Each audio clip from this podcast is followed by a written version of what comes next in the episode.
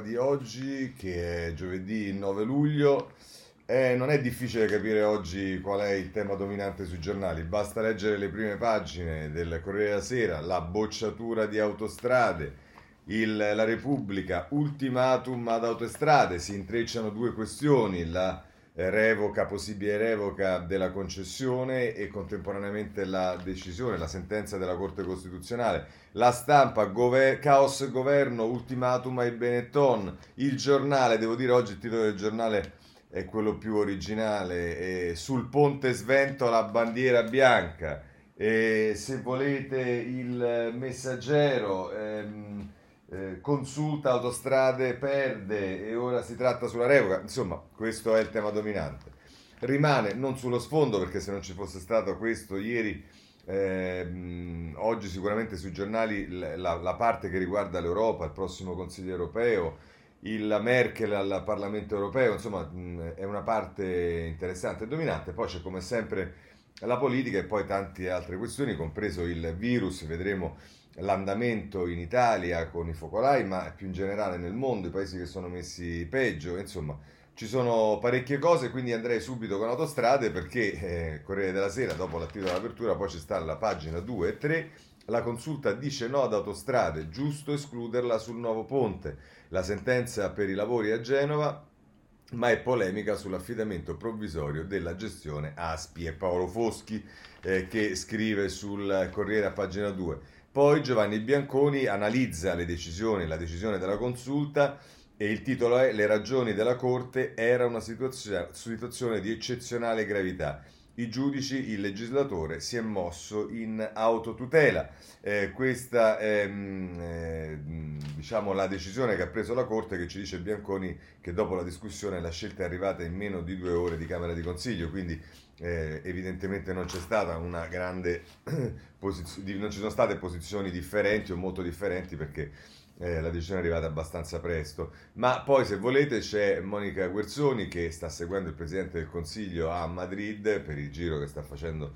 Eh, eh avete visto, è stato anche in Portogallo l'altro ieri, l'altro ieri e il titolo della, della, del pezzo di Monica Guerzoni è Conte ora vuole chiudere il dossier.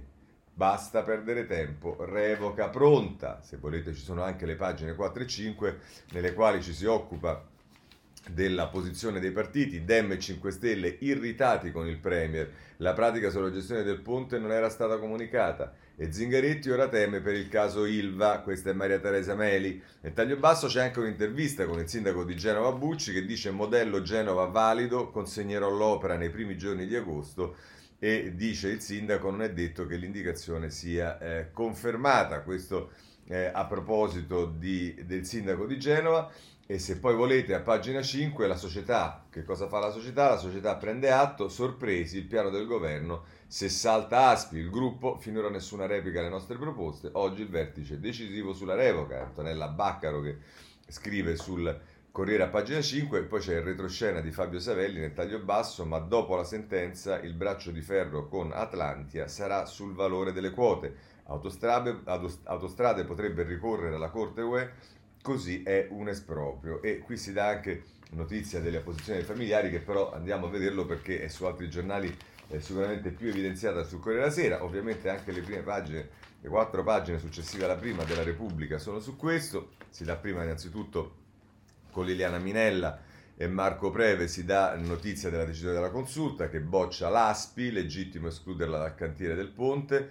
E, ehm, eh, poi eh, invece Giovanni Ponce e Vittoria Puledda parlano della trattativa che c'è in corso, il Benetton e la Morsa tra revoca e quota sotto il 51%. E poi Carmelo Papa e Giovanna Vitale anche qui si occupano di Conte. Oggi l'ultimatum del governo, controllo pubblico della società o la concessione salta. Se volete poi sul piano politico c'è un'intervista eh, che diciamo eh, cance- del, del um, vice ministro del Movimento 5 Stelle Cancelleri che dice PD e Renzi non frenino sui Benetton il governo rischia. Adesso vorrei dire a, a Cancelleri che in base a quello che dicono eh, tra loro il PD e compagnia bella eh, il governo rischia ogni giorno per ogni cosa, quindi adesso ci, ci mettiamo nel calderone anche eh, questa vicenda. Eh, tra l'altro dice De Micheli non mi ha avvertito sull'affidamento al ponte, era un passaggio obbligato, ma non si doveva arrivare all'8 luglio senza decidere. E allora se era un passaggio obbligato, di che ti doveva avvertire Cancelleri? Di che ti doveva avvertire?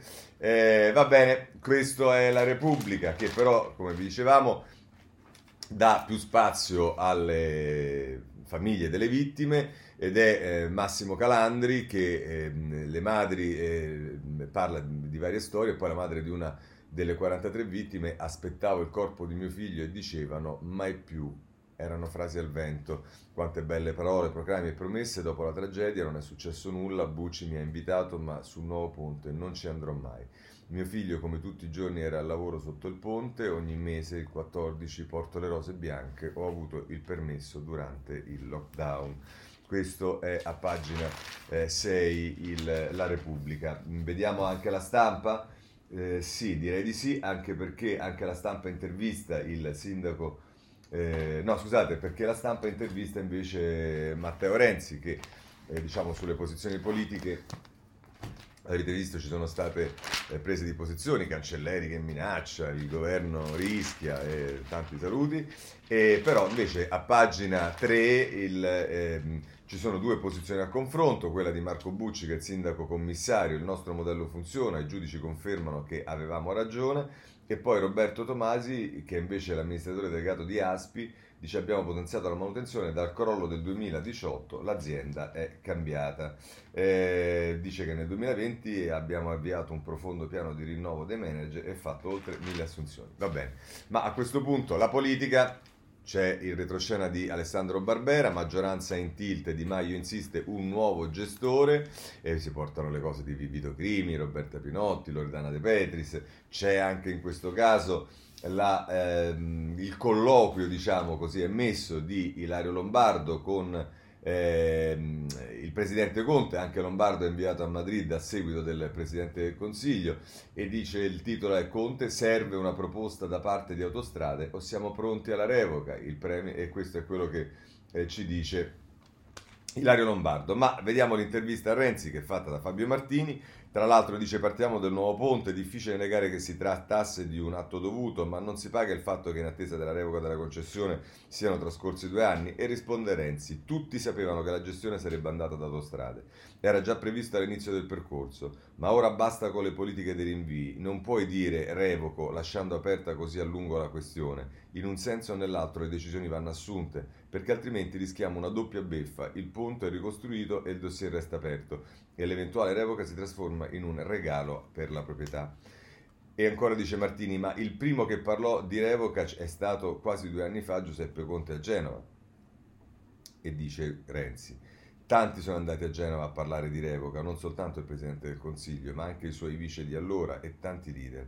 Non si può continuare ipocritamente a fare la faccia contrita. Non si tratta di dare un giudizio sulla eh, simpatia della famiglia Benetton, Atlantia, che controlla Aspi, ha molti progetti in Italia bloccati dall'incertezza normativa che viene da dichiarazioni dei membri del governo. Un atteggiamento sbagliato anche per il contesto nel quale viviamo, previsioni di crollo dell'11% del PIL, una situazione devastante per l'occupazione, un clima di fiducia nella popolazione ai minimi storici. E ancora dice Martini, la sentenza della consulta cambierà i termini della partita e risponde Renzi, la sentenza dice una cosa semplice e giusta, lo Stato poteva tenere fuori autostrade dalla costruzione del ponte. Aggiungo che il sindaco Bucci con gli amministratori delegati Salini e Bono ha fatto un gran lavoro come commissario ed è giusto darne pubblicamente atto. Oggi il ponte è pronto, sblocchiamo questa vicenda e partiamo. Ancora dice Martini, se il dossier non si chiude è perché non si trova un compromesso su tariffe, investimenti, manutenzioni. E risponde Renzi, tutti noi sappiamo che la convenzione firmata con Autostrade nel 2008 era eccessivamente vantaggiosa per il privato. Fu un errore del governo di centrodestra, un errore che paghiamo da 15 anni e che continueremo a pagare per i prossimi 15. Con questa convenzione, ormai acquisita, come riusciamo a strappare in migliori condizioni? Occorre buonsenso e competenza. Anziché addentrarsi in una difficile trattativa sul valore di Aspi che, potrebbe, che porterebbe a un ulteriore contenzioso, penso che se si vuole un intervento sul capitale, che ci vuole un intervento sul, che se si vuole un intervento sul capitale azionario, eh, l'operazione più corretta sarebbe quella di costruire subito un'operazione di mercato su Atlantia. E mh, mm, va, va, a concludere l'intervista Martini, dice Renzi, lei è diventato il migliore alleato di Conte, paura delle elezioni anticipate? E risponde Renzi, siamo alle solite esagerazioni, noi non siamo alleati supini del Premier, né abbiamo paura delle urne. Il 21 settembre con le elezioni regionali se renderà, molti se ne renderanno conto. Nelle vittorie del centro-sinistra Italia Viva sarà determinante. Faccio un ragionamento sul paese, se andassimo a elezioni prima della scadenza del Quirinale faremo un gigantesco autogol e un regalo ai sovranisti. Dobbiamo eleggere un Presidente della Repubblica europeista e antisovranista. Conclude la domanda con questa domanda Martini, si parla tanto di riforma elettorale, ma tanto finirà su binario morto ad agosto.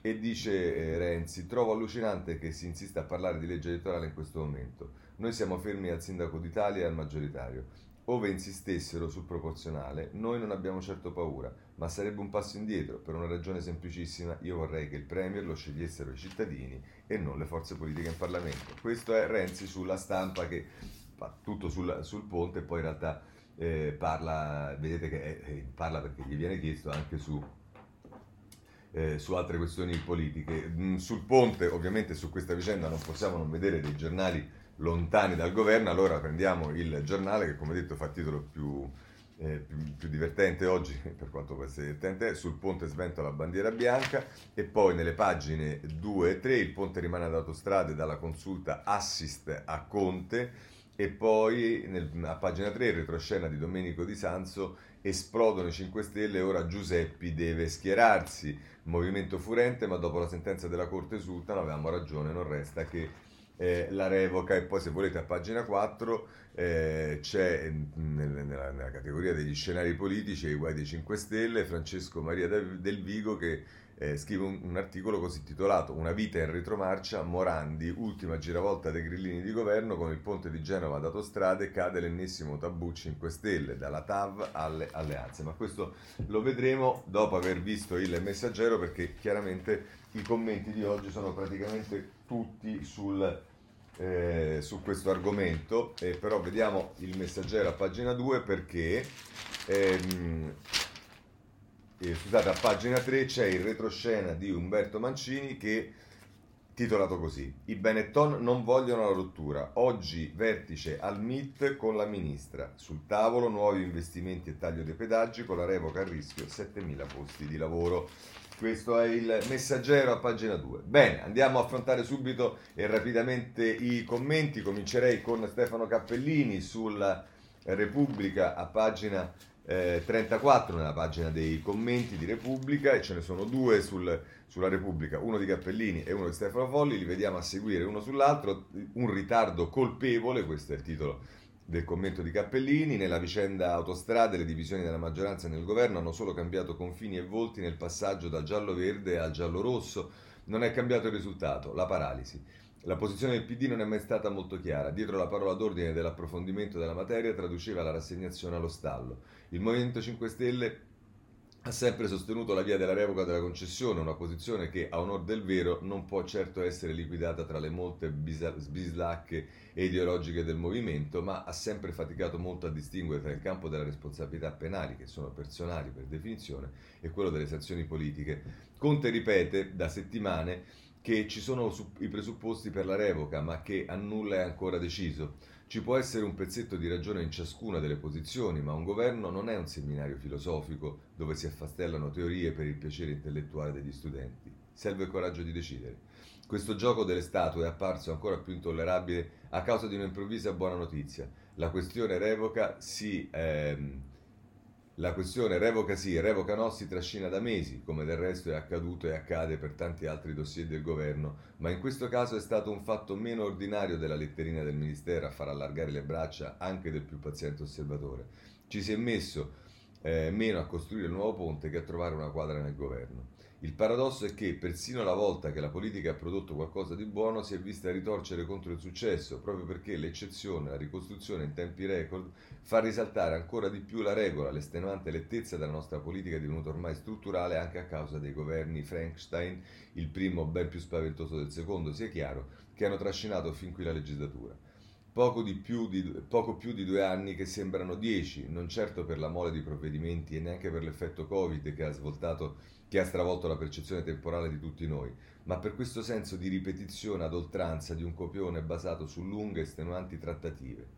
Una andatura lenta che può anche permettere forse di arrivare a fine legislatura, ma senza altro effetto che guadagnare tempo sul pagamento del conto.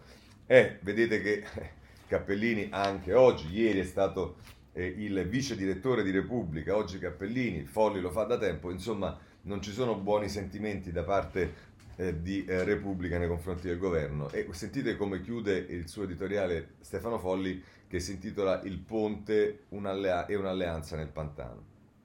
Tuttavia in questa occasione la lezione è ancora eh, è amara per tutti. Per i 5 Stelle non c'è dubbio, ma è l'intero governo a, scontra- a scontare una grave perdita d'immagine e il PD, cui appartiene la De Micheli, succeduta a Toninelli, non può sottrarsi. Il fatto che la conferma del vecchio concessionario sia definita temporanea, così che si possa almeno inaugurare il ponte, riesce solo ad aggiungere una nota surreale alla vicenda, che rimane un intreccio di incomprensioni e di mosse confuse. La dimostrazione pratica è che non esiste un'autentica coesione tra PD e 5 Stelle, al di là della comune intenzione di procedere in qualche modo fino al semestre bianco e poi all'elezione del capo dello Stato gennaio 2021. No, eh, no, non è gennaio 2021, è 2022, va bene, ci ha prefuso. Da un lato il movimento che eh, si pretendeva antisistema accetta una serie di compromessi al ribasso per restare al governo. Dall'altro il PD non riesce a imporre una linea dinamica e riformatrice. Folli, ti do una notizia perché non ce l'ha però non riesce a imporla. Così si resta al piccolo capodaggio costellato di incidenti di percorso. All'Italia manca ogni giorno di più una seria forza riformista. E su questo diciamo, se ogni tanto eh, Polli si ricordasse che esiste anche Italia Viva, magari non sarà una grande forza riformista, ma sicuramente una forza riformista lo è in tutto quello che è, è, stato fatto e non a caso ha avuto sempre molti problemi nei rapporti con i partner di governo, ma va bene, questo non, non, non possiamo farci nulla, per Folli è così. Eh, Giannini, Giannini anche, eh, diciamo, ci va pesante sul, eh, sulla stampa, inizia in prima pagina, il titolo è Un pasticcio pubblico e privato e tra l'altro scrive Giannini siamo andati così avanti per un tempo infinito, tutti mettono in evidenza il traccheggiare di questa vicenda, eh, che è stata tenuta aperta e mai risolta fino alla fine. Siamo andati avanti così per un tempo infinito, in un mutuo socco- in concorso di confusione e di irresponsabilità. Da una parte la ladura del Movimento 5 Stelle, fautrice della vendetta contro la famiglia Benetton, dall'altra la morbida del PD, paladina della trattativa, eh, Stato, della trattativa Stato-Atlantia. In mezzo l'avvocato del popolo, Conte, indeciso a tutto, e la ministra De Micheli, scomparsa dopo aver annunciato l'ormai avvenuta chiusura del dossier già a febbraio. Prosegue a pagina 21 Giannini ehm, e che conclude così. Fino all'altro ieri, fa riferimento alla De Micheli, quando si è ricordata che qualcuno, di nuovo, che qualcuno il nuovo Ponte Morandi ormai completo lo deve pur gestire e che quel qualcuno non può essere altri che l'odiata Aspi. L'ultima beffa per i familiari delle vittime, ma anche l'ultima gaffa per una maggioranza in crisi di nervi. Non si capisce più chi decide cosa. Il Premier parla di situazione paradossale, come se fosse un passante e non il capo del governo. La ministra parla di assegnazione pro tempore, come se in gioco ci fosse un chiosco di frutta e non un'infrastruttura fondamentale per il riscatto di una regione e di un intero paese. Spiace dirlo, ma altrove per molto meno saltano poltrone. Qui non succede niente, saltavo la pronuncia della, eh, salvo la, la pronuncia della consulta, che giudicando non legittima l'esclusione di autostrade dalla ricostruzione del ponte, ora aiuterà il governo ad uscire dal tunnel nel quale si è inopinatamente cacciato. Così, conclude Giannini, ancora una volta saranno le sentenze della magistratura a supplire alle carenze della politica. E non c'è dubbio che questo è un tema che ormai è abbastanza, diciamo, eh, si ripete, ma c'è anche Stefano Lepri che parla di questo sul, eh, su, sulla, sulla, stampa. Il titolo è Ponte di Genova non serve punire o umiliare i soci di autostrade. E tra l'altro scrive Lepri, sul ponte di Genova e sulle autostrade il problema non è punire un gruppo proprietario, è come cambiare un assetto dove un'azienda quasi monopolistica gode di un largo margine di irresponsabilità e non è vincolata in modo trasparente a investimenti e manutenzione. Solo cambiando azionisti o umiliando quelli non si otterrebbe nulla e, conclude Lepri, le riforme vere non si fanno additando nemici senza volto. Per sveltire le procedure di burocrazia e giustizia occorre individuare i veri intoppi, confrontare soluzioni per superarli, imitare esempi stranieri e sfidare, ascoltate bene, e sfidare eh, reazioni negative dei sindacati del pubblico impiego come del Consiglio di Stato, della Corte dei Conti, come dei TAR, degli avvocati, come dei magistrati. non sembra questa la strada imboccata, chiude amaramente Lepri. Questo eh, sulla stampa. Eh, andiamo avanti perché eh, abbiamo ancora Sallusti e con questo concludiamo i eh, commenti in prima pagina. Eh, scrive Sallusti. Per due anni i grillini e il Premier hanno promesso, giurato e annunciato solennemente che mai e poi mai il gruppo Benetton avrebbe continuato a gestire il ponte di Genova e neppure l'intera rete autostradale. Bene, ieri il governo ha ufficializzato che al momento il gruppo Benetton continuerà a gestire sia l'uno che l'altro e che rimarrà anche concessionario degli aeroporti di Roma. Il motivo di questa clamorosa retromarcia? Semplice, non sono stati capaci di trovare una soluzione e uno che non è capace di gestire un ponte avendo due anni di tempo, figuriamoci come può gestire un paese. E dire che da subito era apparso chiaro, detto che il gruppo Benetton deve rispondere in tribunale con giusta severità di quello che è accaduto, un'alternativa che stesse in piedi alla gestione delle autostrade non c'era e non c'è. Non può essere la ANAS, che è peggio messa e non offre sicuramente più garanzie di Benetton, non può esserla un terzo soggetto privato che mai si metterebbe in un affare sul quale pesano rischi di penali e controversie da decine di miliardi, perché i contratti di concessione non sono un post su Facebook, ma impegni inderogabili. Questa vicenda surreale è il paradigma di un governo tutto e solo annunci, retorica e demagogia, una politica che non ottiene nulla ma fa danni ovunque, mette a becco. Oggi stanno bandiera bianca di fronte ai Benetton, domani lo dovranno fare sui prestiti europei, dopo domani sui vari bonus assistenziali che stanno spacciando come panacea di tutti i mali. Ma siccome il tempo è denaro, pur e più rinviano, più il conto sale. Questo tra l'altro scrive Sallusti sul giornale e con questo chiudiamo il capitolo eh, Atlanti. Allora apriamo quello sull'Europa e andiamo subito sul eh, Corriere della Sera eh, a pagina 13. Eh, ehm, Francesca Basso, lo stallo riguarda il Recovery Fund Accordo in salita sul recovery fund, ma Merkel è necessario entro l'estate. Ancora molti ostacoli per il Consiglio europeo del 17 e 18 luglio e von der Leyen dice abbiamo la chance di uscirne più forti.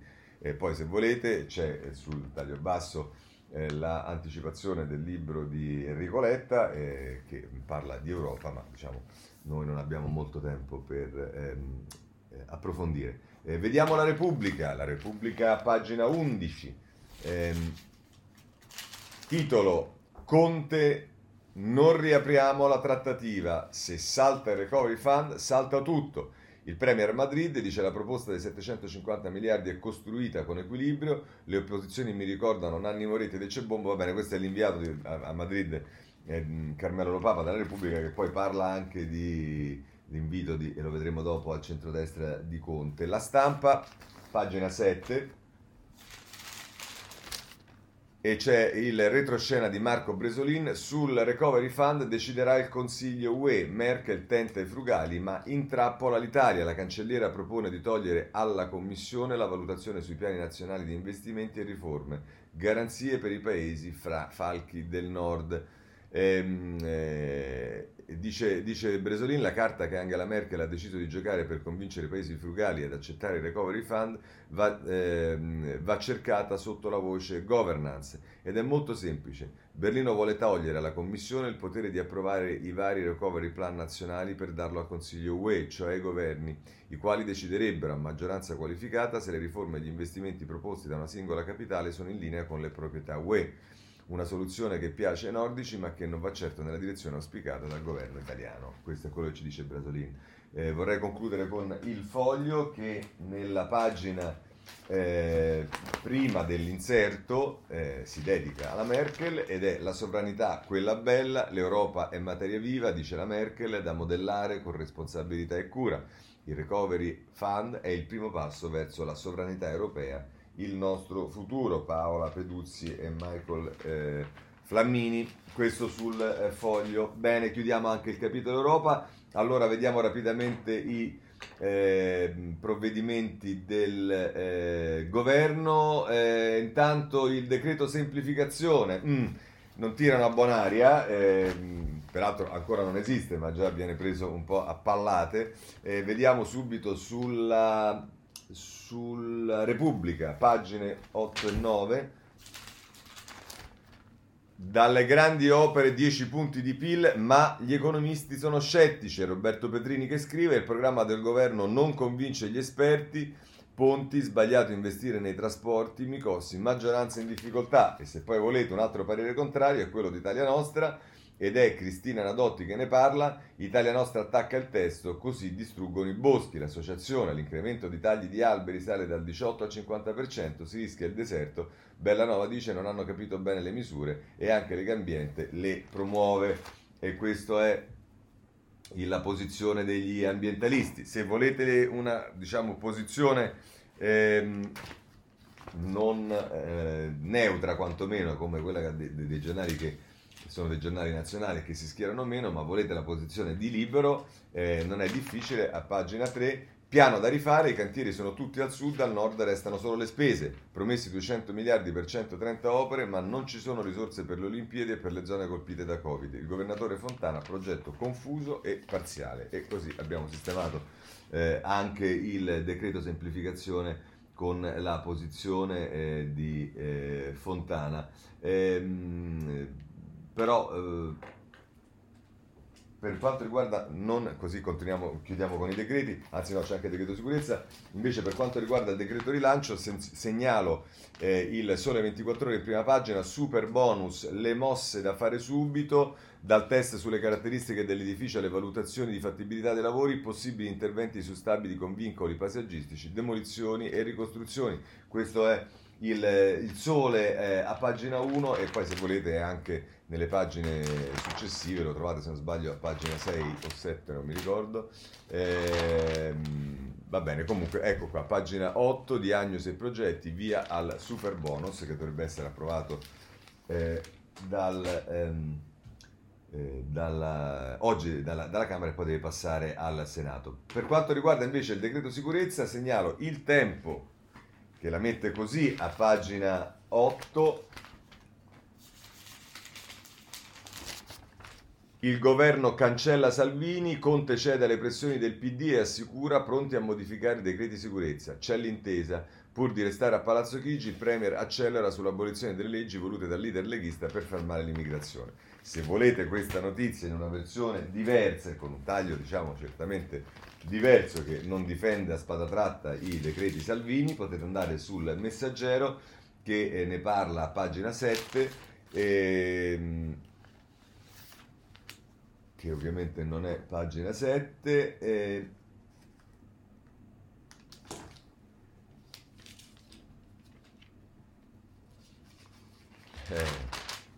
che non è pagina 7 perché non saprei neanche dirvi che pagina è forse vediamo se fosse 17 per caso ehm, non è manco la pagina 17 e allora mi dispiace ma purtroppo da qualche parte sul messaggero c'è, ho sbagliato la pagina e quando si sbaglia la pagina non ci perdona nessuno, questo purtroppo è il dramma di quando si prepara la segna stampa con tanta buona volontà ma certe volte anche con un po' di, eh, di, di, di, di problemi. Va bene. Ehm, comunque eh, sfogliando il messaggero troverete sicuramente anche eh, questa notizia che riguarda ehm, eh, il decreto sicurezza che non trovo. Va bene, eh, andiamo innanzi, se no perdiamo troppo tempo a cercare. Eh, per quanto riguarda invece il tema delle tasse, il, questa volta speriamo di aver azzeccato la pagina, è il messaggero a pagina 9 e questa volta non abbiamo sbagliato. Meno tasse per il Covid, lo Stato aiuta solo le regioni autonome, la norma inserita nel decreto semplificazioni per il gettito ridotto a causa della pandemia, il pressing dell'Alto Adige e tre senatori della Sud Tirolo e Fospartai essenziali per la tenuta rosso-gialla del governo, questo è quello che ci dice ehm, il... Ehm, questo è quello che ci dice il messaggero eh, a pagina 9 a proposito delle tasse. Bene, ma a questo punto andiamo rapidamente alla politica. Occupiamoci intanto del centrodestra, lo facciamo con il Corriere della Sera a pagina 14 che la mette così, divisi sull'invito a Palazzo Chigi, poi il centrodestra rinvia e dice sì, Conte, vediamoci subito, no di Salvini, la scelta unitaria la prossima settimana. E c'è Massimo Franco che mh, eh, firma la sua nota, un dialogo ambiguo tra silenzi e provocazione. E, mh, qui mh, diciamo, è, è, è, è, il modo in cui lo mette il Corriere della Sera, se volete dal modo in cui lo mette il giornale è diverso, nel senso che a pagina 6 titola Salvini tenta lo strappo, poi l'alleanza si ricuce, tutti insieme da Conte, il leghista prima rifiuta, dopo ci ripensa, l'incontro ci sarà la settimana prossima. E, ehm, e, e, poi c'è un retroscena di Alberto Signore che dice il Premier dismette i panni istituzionali e scoppia la rissa tra Matteo e Giorgia. I leader di Lega e Fratelli d'Italia cadono nella provocazione di Conte, Berlusconi media. Berlusconi ormai si ricava questo diciamo, ruolo da ehm, padre della patria per quanto riguarda l'Italia e da nonno per quanto riguarda la coalizione di centrodestra. E, mh, vorrei segnalarvi sul foglio eh, in eh, prima... Eh,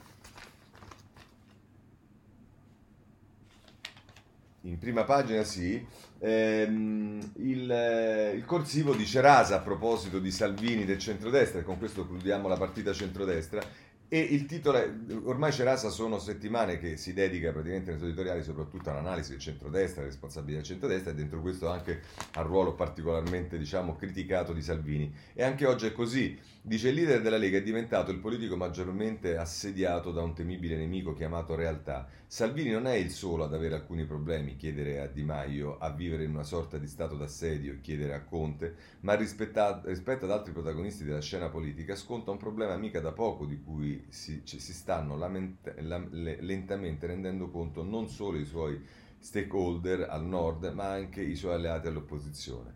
L'irreversibilità del suo estremismo politico. Il centrodestra negli ultimi anni si è occupato spesso dei processi a carico dei suoi leader, ma il vero processo che oggi manca nella coalizione, che ieri ha traccheggiato molto per rispondere all'invito del Premier a Palazzo Chigi, ha a che fare con un tema persino più importante dell'ambito giudiziario, il silenzio degli incoscienti. Il silenzio degli incoscienti è quello portato avanti dalla classe dirigente del primo partito d'Italia, incapace ormai da tempo di mettere il leader della Lega di fronte ad alcuni semplici dati di realtà, che analizza, noi non possiamo farlo sul suo editoriale, e poi dice ancora Cerasa. La fotografia di una Lega in balia di un progetto ancora popolare, anche se in Forza Italia si scommette su un sorpasso di Fratelli d'Italia sulla Lega alle prossime regionali, cosa che a Forza Italia non dispiacerebbe affatto, ma difficilmente vincente, la si indovina mettendo a fuoco due elementi importanti della traiettoria leghista. Il primo coincide con il prolungato silenzio mediatico di Giancarlo Giorgetti, che è stato forse l'unico dirigente leghista ad aver segnalato in privato al proprio leader l'assurdità della posizione della Lega. E prosegue ancora a pagina 2 Cerasa. Il secondo elemento ha a che fare invece con le regionali di settembre. Molti pensano che quella tornata elettorale sarà decisiva per il governo, in troppi non si accorgono che in realtà chi rischierà molto dopo le elezioni di... non sarà solo chi si trova alla guida dell'esecutivo Conte, ma sarà anche chi si trova alla guida dell'opposizione Salvini. E conclude Cerasa, un centrodestra senza direzione può essere anche una buona notizia per il governo, ma è certamente una pessima notizia per il Paese e allora una domanda diventa d'obbligo. Quanto può durare nella Lega il silenzio degli incoscienti. Questo è Cerasa e con questo chiudiamo il capitolo che riguarda il centrodestra. Apriamo il capitolo che riguarda i 5 Stelle e allora andiamo su, torniamo sul Corriere della Sera, in questo caso a pagina 15 e il titolo è eh, di Emanuele Buzzi, è retroscena, il vertice Casaleggio Di Maio, Casaleggio come sapete ieri è stato, l'altro ieri è stato da Conte, ieri è stato eh, da Di Maio, prove di armistizio nei 5 Stelle il compromesso per l'intesa col PD alle regionali passerà dai voti locali su Rousseau. Questa è la notizia che ci dà nel retroscena Emanuele Buzzi a proposito dei 5 Stelle. Ehm, per quanto riguarda i 5 Stelle segnalo, e le alleanze, segnalo poi sul foglio una eh, notizia curiosa eh, di Valerio Valentini. A Pomigliano col PD di Maio pensa a un accordo giallo-rosso a casa sua e sulle regionali resta stretto tra Grillo e Casaleggio. Questa è la notizia per quanto riguarda i 5 Stelle che dà Valentini, che sarebbe anche un, un vero piccolo scoop. Mm, del Partito Democratico non si parla molto, è il tempo che mm, se ne occupa parlando delle risorse e insomma il titolo di Fosca Binker, che come sapete poi è, è il direttore Franco Bechis, è l'anagramma, ehm, eh, il Covid ha salvato le casse del PD. Con l'emergenza coronavirus, meno spese e convegni, continua la cassa integrazione per tutti i dipendenti. Ecco il bilancio dei DEM che si preparano al 2021 di grandi sacrifici economici e questo per quanto riguarda il centrodestra. Ieri vi abbiamo dato una fondamentale notizia, cioè che è pronto il partito, sarebbe pronto il partito di Paragone che addirittura nei sondaggi verrebbe dato eh, con percentuali sopra Renzi che potrebbero arrivare fino addirittura al 7% e siccome non ci facciamo mancare nulla, oggi il Corriere della Sera ci dice che Enrica Roddolo, Emanuele Filiberto scende in campo. Nasce il mio nuovo movimento, l'erede di Savoia, si chiama Realtà Italia. Stasera webinar con gli imprenditori.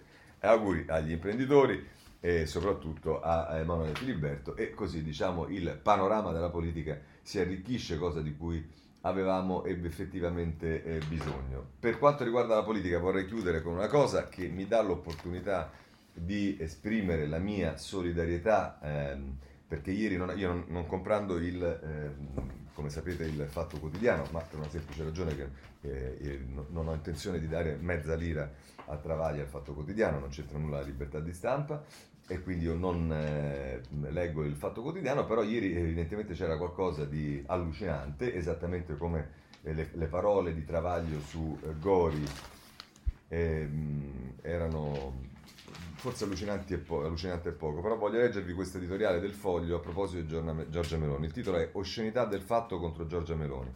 Squadrismo mediatico e indifferenza generale, niente piazzare Loreto, grazie. Insomma, che cosa dice? Ieri il Fatto Quotidiano si è esibito in un attacco sciocchino e insultante nei confronti di Giorgia Meloni, di tono squadristico. La Sora Meloni, virgolette, come è stata appellata la leader di Fratelli d'Italia, sarebbe a capo di una formazione in cui, virgolette, è in corso una bella gara tra andranghetisti e figuri che si vestono da SS, chiuse le virgolette. E ancora si leggeva nell'articolo, virgolette, dovrebbero intervenire i partigiani del Comitato di Liberazione Nazionale con lo schioppo, chiuse virgolette, e Siccome, virgolette, non si è mai visto un paese svuotarsi l'acquario da solo, bisognerebbe aiutarlo come l'altra volta, 75 anni fa, chiuse virgolette. Cioè immaginiamo appendendo la Meloni a testa in giù a piazzare Loreto. Scemenze, l'antifascismo è una cosa seria e il modo in cui lo maneggia il fatto è raggelante. Il linciaggio e l'invito alla violenza sono infatti sinonimi, sintomi, questi sì, di un atteggiamento di tipo squadrista, cioè fascista. Quando lo stesso giornale si era esibito in una vigliaccata contro il sindaco di Bergamo Gori, chiamandolo Giorgio Covid, l'indignazione fu generale. Dovrebbe essere così anche per, per l'attacco a Giorgia Meloni, quale che sia il giudizio che si dà sulla sua posizione politica, la nostra la conoscete. La battaglia politica democratica può essere aspra e le critiche roventi, ma l'invito agli schioppi a piazzare Loreto non ha niente a che vedere con la democrazia, che consiste nella competizione tra posizioni, non nella distruzione delle persone e dei partiti avversari. I fascisti ed annunziani che davano del cagoia a Giovanni Giolitti sono il modello cui si ispirano queste, modest- queste maldestre sortite. In Italia non c'è e non ci può essere alcuna guerra civile, ma bisogna anche isolare con un biasimo generale chi invece incita, all'odio personale e non chiudere gli occhi se l'insultato di turno ha idee diverse dalle nostre questo oggi è squadrismo mediatico e i giornalisti antifascisti del fatto dovrebbero combatterlo anche loro con la stessa intransigenza con cui venne trattato lo squadrismo vero che abbiamo sperimentato il secolo scorso. Piazzale Loreto no, grazie, neppure per scherzo. Eh, sottoscrivo parola per parola questo editoriale del foglio e d'altra parte diciamo purtroppo Travaglio è quello che è, ma... Eh, un po' come accade nei partiti padronali, eh, purtroppo non si vedono poi penne nel fatto quotidiano eh, che prendono le distanze anche da una linea editoriale di un certo tipo, anzi diciamo sono alcuni che ci vanno a, nozzi, a nozze come quell'altro brillante figuro di eh, Scanzi, ma eh, questa è la democrazia e quindi noi ce la prendiamo giustamente così ed è eh, giusto che diciamo ognuno possa esprimere le proprie opinioni e, ovviamente a ciascuno di noi poi di, eh, di criticarle. Bene, eh, tutto questo quadro sulla politica eh, compare Prodi, eh, che diciamo non manca mai di stupire, eh, perché ci ha spiegato fino a un po' di tempo fa che Berlusconi era il male assoluto e allora andiamo sulla pagina 10 di eh, La Repubblica e Silvia Bignami ci dice che Per Prodi il MES serve, e questo non c'è dubbio, e poi virgolette, e Forza Italia e maggioranza non è un tabù. L'ex premier alla Repubblica delle Idee e dice il governo è lento, ma PD e il Movimento 5 Stelle coagulano due filosofie e due metodi molto diversi, ma sul Covid noi abbiamo salvato l'Europa e avremo pure salvato l'Europa e mm, bella, diciamo, eh, bella notizia che Prodi dice che eh, con Berlusconi si può andare al governo. A proposito della Repubblica delle Idee, è giusto darne notizia perché eh, è, è, sicuramente un appuntamento interessante e è cominciata dal vivo in digitale a Repubblica Idee i due volti dell'Italia che riparte. Vicini ma in sicurezza in piazza Bologna, un paese, un paese che rispetta le regole, il direttore Molinari scommettiamo sulla volontà di farcela e ora pensiamo ai diritti. Eh, questo sulla eh, Repubblica per l'appunto. Eh, per quanto riguarda Prodi, se volete, eh, è giusto dare anche la posizione del, di quello che ha interessato le dichiarazioni eh, di Prodi che è il giornale e allora il titolo di Diana Alfieri a pagina 5 del giornale Prodi, Berlusconi al governo non è tabù, l'ex premier per il cavaliere, la vecchiaia porta saggezza e sferza i, i giallorossi. Bene, io a questo punto chiuderei, passerei al, al tema della giustizia, lo dividerei in due capitoli, uno che riguarda la vicenda Berlusconi, perché? Perché intanto il giornale a pagina 8 ci dice che il giudice Franco, nuove prove, forzato a firmare, ho paura, subito dopo la sentenza anti-Berlusconi si confidò con due amici, pressioni per farlo condannare, questo è quello che, eh, le, le, le, cose che, sta, che, ha raccolto la difesa di eh, Berlusconi e che però diciamo indubbiamente alimentano il dubbio su quello che è effettivamente successo e che non può rimanere senza risposta e Luca Fazzo lo piazza a pagina 9 il caso Renzi interroga Bonafede, risponda sul caso Esposito, interpellanza di Italia Viva al Senato sulla condotta della toga che condannò Berlusconi. Oggi la risposta è in aula e sentiremo eh, il ministro Bonafede come risp- risponderà a, a, questa cosa. Se volete, eh, su questo tema c'è anche il riformista a pagina 6, saremo rapidissimi, eh, che la mette così.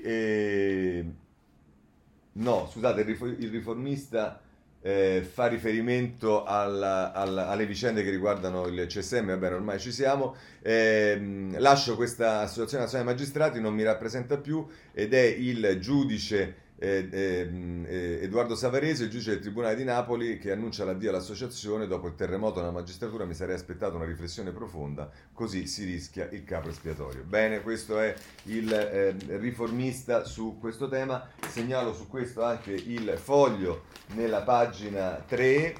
Ehm, che, che, a proposito dell'iniziativa di Renzi che dice la giusta commissione sul caso Cavaliere promossa eh, da Renzi. E, mh, diciamo, eh, si fa riferimento alla interrogazione dei senatori Italia Viva, incluso Renzi, che, ha, che, abbiamo visto anche sull'altro giornale. Bene, questo sul foglio. Invece, per quanto riguarda le altre questioni della giustizia, c'è un'altra eh, decisione che ha preso Italia Viva, di cui personalmente voglio ringraziare i senatori, di cui vado orgoglioso, cioè quella di ehm, eh, votare la proposta di, eh, che riguarda la giornata eh, per, eh, scusate perché la prendo da libro, la giornata per le vittime degli errori giudiziari, che è una proposta eh, che chiaramente nasceva anche in, eh, diciamo, e non a caso la data non è stata presa a caso, ehm, il ricordo de, de, della vicenda e della morte di Enzo Tortora e che il Partito Democratico con degli emendamenti cercava di eh, diciamo di, di, di, appannare. E, e, invece ci ricorda eh, Libero eh, aspettate che la troviamo.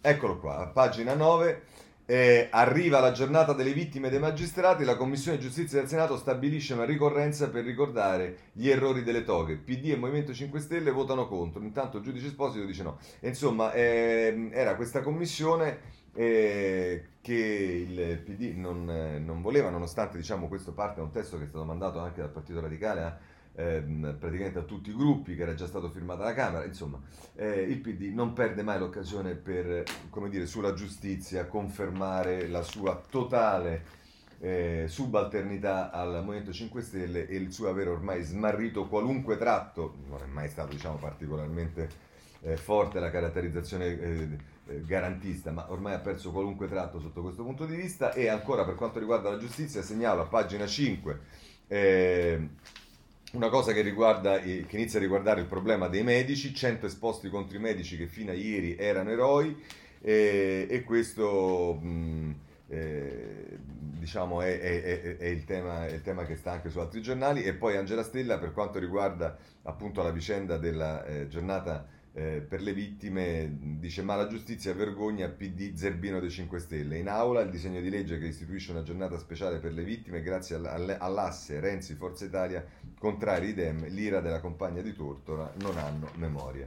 E va bene, purtroppo è così. E andiamo a vedere adesso per quanto riguarda ancora la giustizia, chiudiamo su questo l'avvenire perché meritoriamente torna ad occuparsi di carceri perché bisogna tornarsene a occupare perché la situazione sta riesplodendo, finito il Covid e la pandemia. Eh, carceri, finisce l'effetto virus, le celle tornano a riempirsi. Tra marzo e maggio si sono registrati dai 7 agli 8 mila detenuti in meno, facendo sperare nella fine del sovraffollamento cronico. Ora invece il trend si inverte mancano anche 10.000 agenti e per la fase 2 si punta su colloqui da remoto. Questo il, eh, l'avvenire. Bene, superiamo anche il tema giustizia, diamo una notizia che viene dalla Repubblica, pagina eh, 23, riguarda il caso Cercello perché eh, anche qui preso a calcio e pugni dopo l'arresto e poi mi hanno sputato. Eh, dice nelle intercettazioni il racconto in carcere del giovane americano accusato dell'omicidio al padre al legale, mi hanno menato, nessuno notò percosse. Eh, questo per eh, ovviamente dovere di cronaca e andrà anche questo sicuramente approfondito, lo farà la magistratura. Per quanto riguarda invece eh, la questione dei eh, migranti, voglio segnalarvi il riformista in prima pagina che mette la foto di eh, Papa Bergoglio, volete mandare i migranti nel lager? Ed è un articolo che poi procede, continua a pagina 2 con Pietro Sanzonetti che ne parla. Ieri il capo della Chiesa ha, portato dei centri di raccolta profughi, ha parlato dei centri di raccolta profughi in Libia, in Libia ha detto che sono lager, lager vuol dire come quelli dei nazisti, facciamo finta che abbia taciuto, perché? Per ottenere voti, voti di scambio come con la mafia, questo è quello che dice eh, Sanzonetti, come potete immaginare il tema è, è anche dal, è, dal, dal, dall'avvenire è preso in considerazione con questo titolo, eh, scusate, ho saltato la pagina, con questo titolo è Cristo che chiede di sbarcare, sono le parole di Papa eh, Bergoglio, in casa Santa Marta il Papa celebra l'Eucarestia nel settimo anniversario del suo viaggio a Lampedusa e la denuncia è immaginabile che quel che succede in Libia, l'inferno che si vive in quei lager di eh, detenzione. Questo eh, è, quanto e per quanto riguarda la Libia vi segnalo subito, così lo saltiamo nelle cose della, dall'estero, c'è il titolo di apertura dell'avvenire Libia è inferno e appunto il Papa ricorda questo e poi il Paolo Lambruschi firma l'editoriale I lager sono da svuotare. Questo è quello che pensiamo eh, anche noi, a dire il vero è quello che pensa anche, bisogna dargliene atto, Matteo Orfini eh, sul, eh, sulla questione, non è esattamente quello che pensano eh, altri all'interno del governo. Andiamo avanti. La scuola, Repubblica, pagina 18, se ne occupa la Repubblica, il titolo è Mascherina per girare tra i banchi, l'idea dei tecnici che aiuta le scuole. Il comitato scientifico risponde ai presidi, così i tavoli potranno stare più vicini e la distanza resterà garantita, una scelta che può salvare molte aule. Eh, questo eh, sulla eh, sulla scuola. Per quanto riguarda la scuola, sapete che è stato fatto eh, Arcuri commissario per la ripartenza, abbiamo già ieri commentato la cosa, ma oggi voglio dare eh, not- semplicemente notizia di un articolo del Libero a pagina 8, Villa, casa in centro, indag- ingaggi da star, che bella vita il disastroso Arcuri. Questo è il ritratto che ne fa eh, libero. Eh, mh, vorrei segnalarvi per quanto riguarda adesso un aspetto che è quello del terzo settore, eh, un articolo di eh, Carlo Verdelli sul Corriere della Sera che comincia in prima pagina, il sostegno dovuto a chi aiuta, prosegue nella pagina 28, eh, eh, però è importante perché nessuno se ne è accorto, ma il terzo settore, o meglio, non, pochi se ne sono accorti e pochi ne parlano, ma il terzo settore che è strategico nel nostro paese è stato penalizzatissimo dal eh, virus, eh, anche in relazione alle donazioni che sono andate eh, molte alla protezione civile e inevitabilmente anche togliendole a, a, al, al terzo settore che vive di questo. Dice Verdelli, eh, anche l'immensa rete della solidarietà è uscita smagliata e impoverita dalla lunga trincea contro le raffiche pande- della pandemia. Stessi costi, ma chiusura dei flussi di ricavi, dalla raccolta fondi alle donazioni, dal sostegno degli enti locali all'impossibilità di organizzare eventi per autofinanziarsi. Rammendare da subito quella rete dovrebbe essere una delle prime voci nell'agenda del governo. Non risulta che lo sia. Non è una delle priorità, pur essendo finora eh, pur essendolo, finora ha ricevuto 100 milioni di euro più 120 per il Sud a fronte di una richiesta di un miliardo e senza avere ancora ottenuto il credito agevolato dalle banche garantito dallo Stato concesso invece, almeno sulla carta, alle imprese di profitto. E conclude così Verdelli, se l'esercito del bene comune verrà smantellato oppure messo in condizioni di non poter ricominciare il suo paziente lavoro di ricucitura di un paese sempre più strappato, il saldo che la crisi ci presenterà non sarà socialmente affrontabile. Prima della devastazione del virus, il cosiddetto terzo settore con 74 miliardi di euro rappresentava da solo più del 4% del PIL nazionale, uno dei pochi segmenti in crescita su tutte le linee. Impatto economico, occupazionale, capillare presenza sul territorio. Basti pensare all'opera di supplenza a fronte delle carenze del sistema sanitario da poco denunciate dalla Corte dei Conti, con eh, vaste parti della popolazione rimaste senza protezioni adeguate. Loro se ne sono andati, li hanno aiutati con presidi medici, hanno fatto da collante tra uno stato eh, lontano e bisogni vicini e pressanti. Così per i centri di ricovero degli anziani, così dopo il deserto di assistenza creato ad arte dai decreti sicurezza di Salvini, tuttora in pieno vigore, cancellare i sistemi di protezione per richiedenti asilo e rifugiati non cancella né richiedenti né rifugiati. Lì eh, li condanna a perdersi in un altro deserto. Se non è successo del tutto, il merito è del popolo infaticabile dell'economia sociale e solidale, gente che è riuscita giorno dopo giorno a conquistare uno dei beni più preziosi e oggi più rari, la fiducia dei cittadini. Una sola goccia di questo patrimonio vale almeno una delle grandi opere strategiche o anche forse due. Così Verdelli sul Corriere della Sera ed è giusto eh, mettere l'attenzione sul eh, terzo settore. Poi c'è il tema del virus, guardate, per quanto riguarda il virus possiamo prendere da un solo giornale perché tanto le notizie sono le stesse, gli sbarchi, le cose. Vediamo rapidamente il titolo del Corriere della Sera, pagina 8, respinti allo sbarco 152 bengalesi rimpatriati per motivi sanitari. E questo è, è Salvatore a, a, a, pagina 8. E poi nel taglio basso torna la paura in Veneto, imprenditore positivo appena arrivato in Africa, Venezia cena di gruppo prima di partire, scattano i test e invece sono notizie buone da Bergamo, dopo quattro mesi nessun malato di Covid nella, nella terapia intensiva più grande d'Europa, è quello che ci dice il Corriere a pagina 9. E poi, a proposito dei dati, dimezzato in 24 ore il numero delle vittime, ieri 15 e c'è anche una notizia che voglio dare eh, sul Corriere della Sera, paziente libero dall'HIV grazie a mix eh, di farmaci. Eh, questa notizia che ci dà anche il eh, messaggero a pagina 11 perché parliamo certo di cose che arrivano dopo anni ma eh, sono fondamentali perché eh, purtroppo l'HIV gira molto. E, e, e, a pagina 11 il messaggero che ci dice brasiliano guarisce dall'HIV con un cocktail di farmaci. È il primo caso al mondo di remissione della malattia senza trapianto del midollo. Questo è il messaggero è una buona notizia.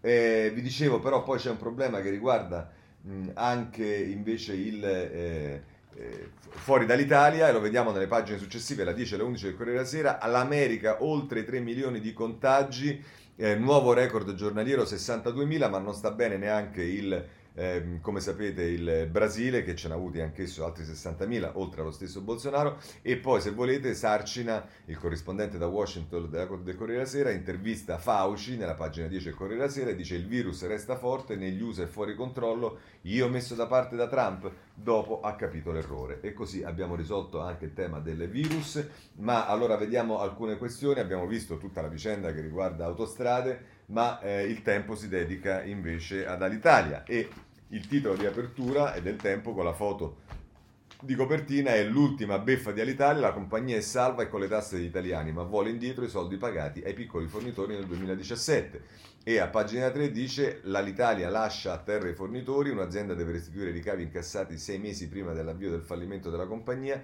la citazione dei curatori del vettore accusa l'imprenditore doveva sapere che era decotta, per questi pagamenti vanno revocati.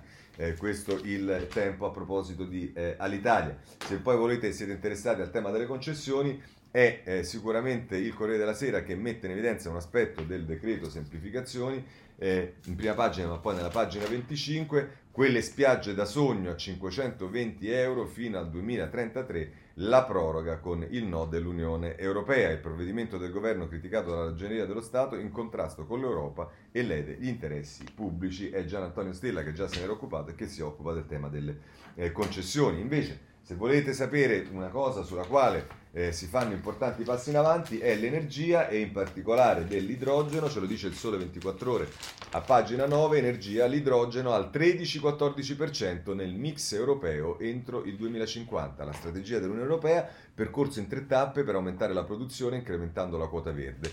E questa è una cosa sicuramente importante. Eh, chiudiamo la, la, la parte eh, diciamo, italiana su, una, su, su, su un problema eh, che è, è, legato al Covid, al lavoro, ma abbiamo visto i Benetton l'altro giorno, oggi ci sono altre due eh, imprese importanti, eh, soprattutto eh, per l'Italia, che eh, una ed è la, ehm, la, la, la, Repubblica, pagina 28 che ce lo dice, Brook Brother e Jens Levis in crisi le icone del look, del look USA.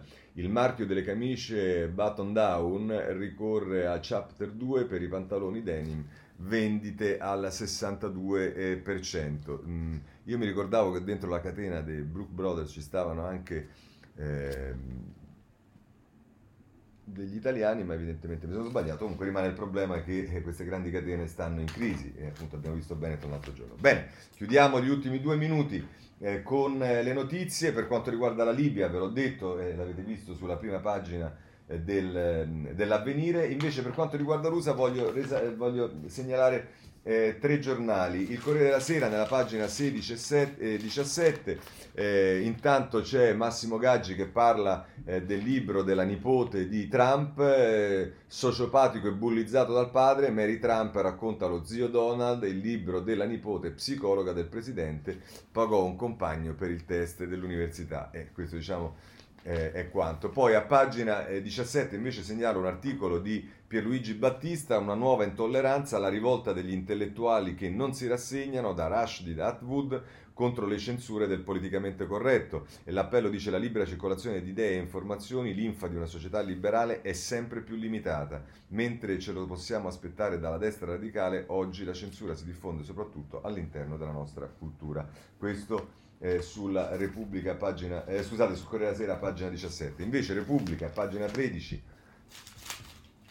la mette così, Stati Uniti allarme del direttore dell'FBI, Pechino è la nostra più grande minaccia, è un altro tema ovviamente, eh, il duro monito contro il dragone hanno l'obiettivo di diventare con ogni mezzo l'unica superpotenza al mondo e poi c'è anche l'intervista al politologo, al politologo Allison, eh, USA e Cina come Atene e Sparta, mai così vicini a un conflitto. Ecco, ci mancherebbe soltanto questo e sempre per quanto riguarda gli Stati Uniti invece è un altro argomento, segnalo la stampa a pagina 15 che ci dice eh, Juan Verde con Biden alla Casa Bianca, l'America tornerà a parlare con l'Europa.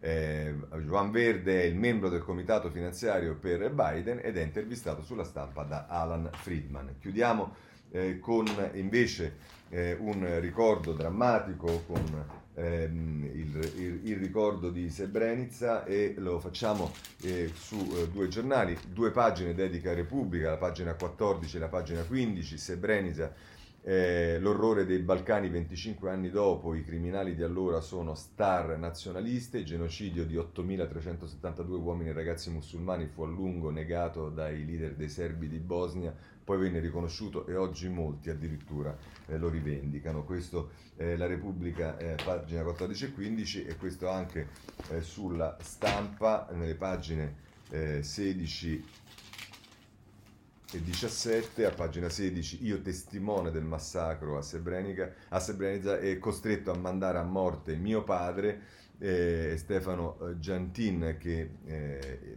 intervista Asn Nuanovic, eh, che era il traduttore dei Craschi Blu olandesi e poi c'è la ricostruzione per, con tutti i passaggi dell'assedio del 1993, eh, il genocidio e le condanne, insomma tutto quello che eh, è accaduto. Bene, con questo chiudiamo la rassegna stampa di oggi, se volete ci vediamo eh, eh, domani mattina.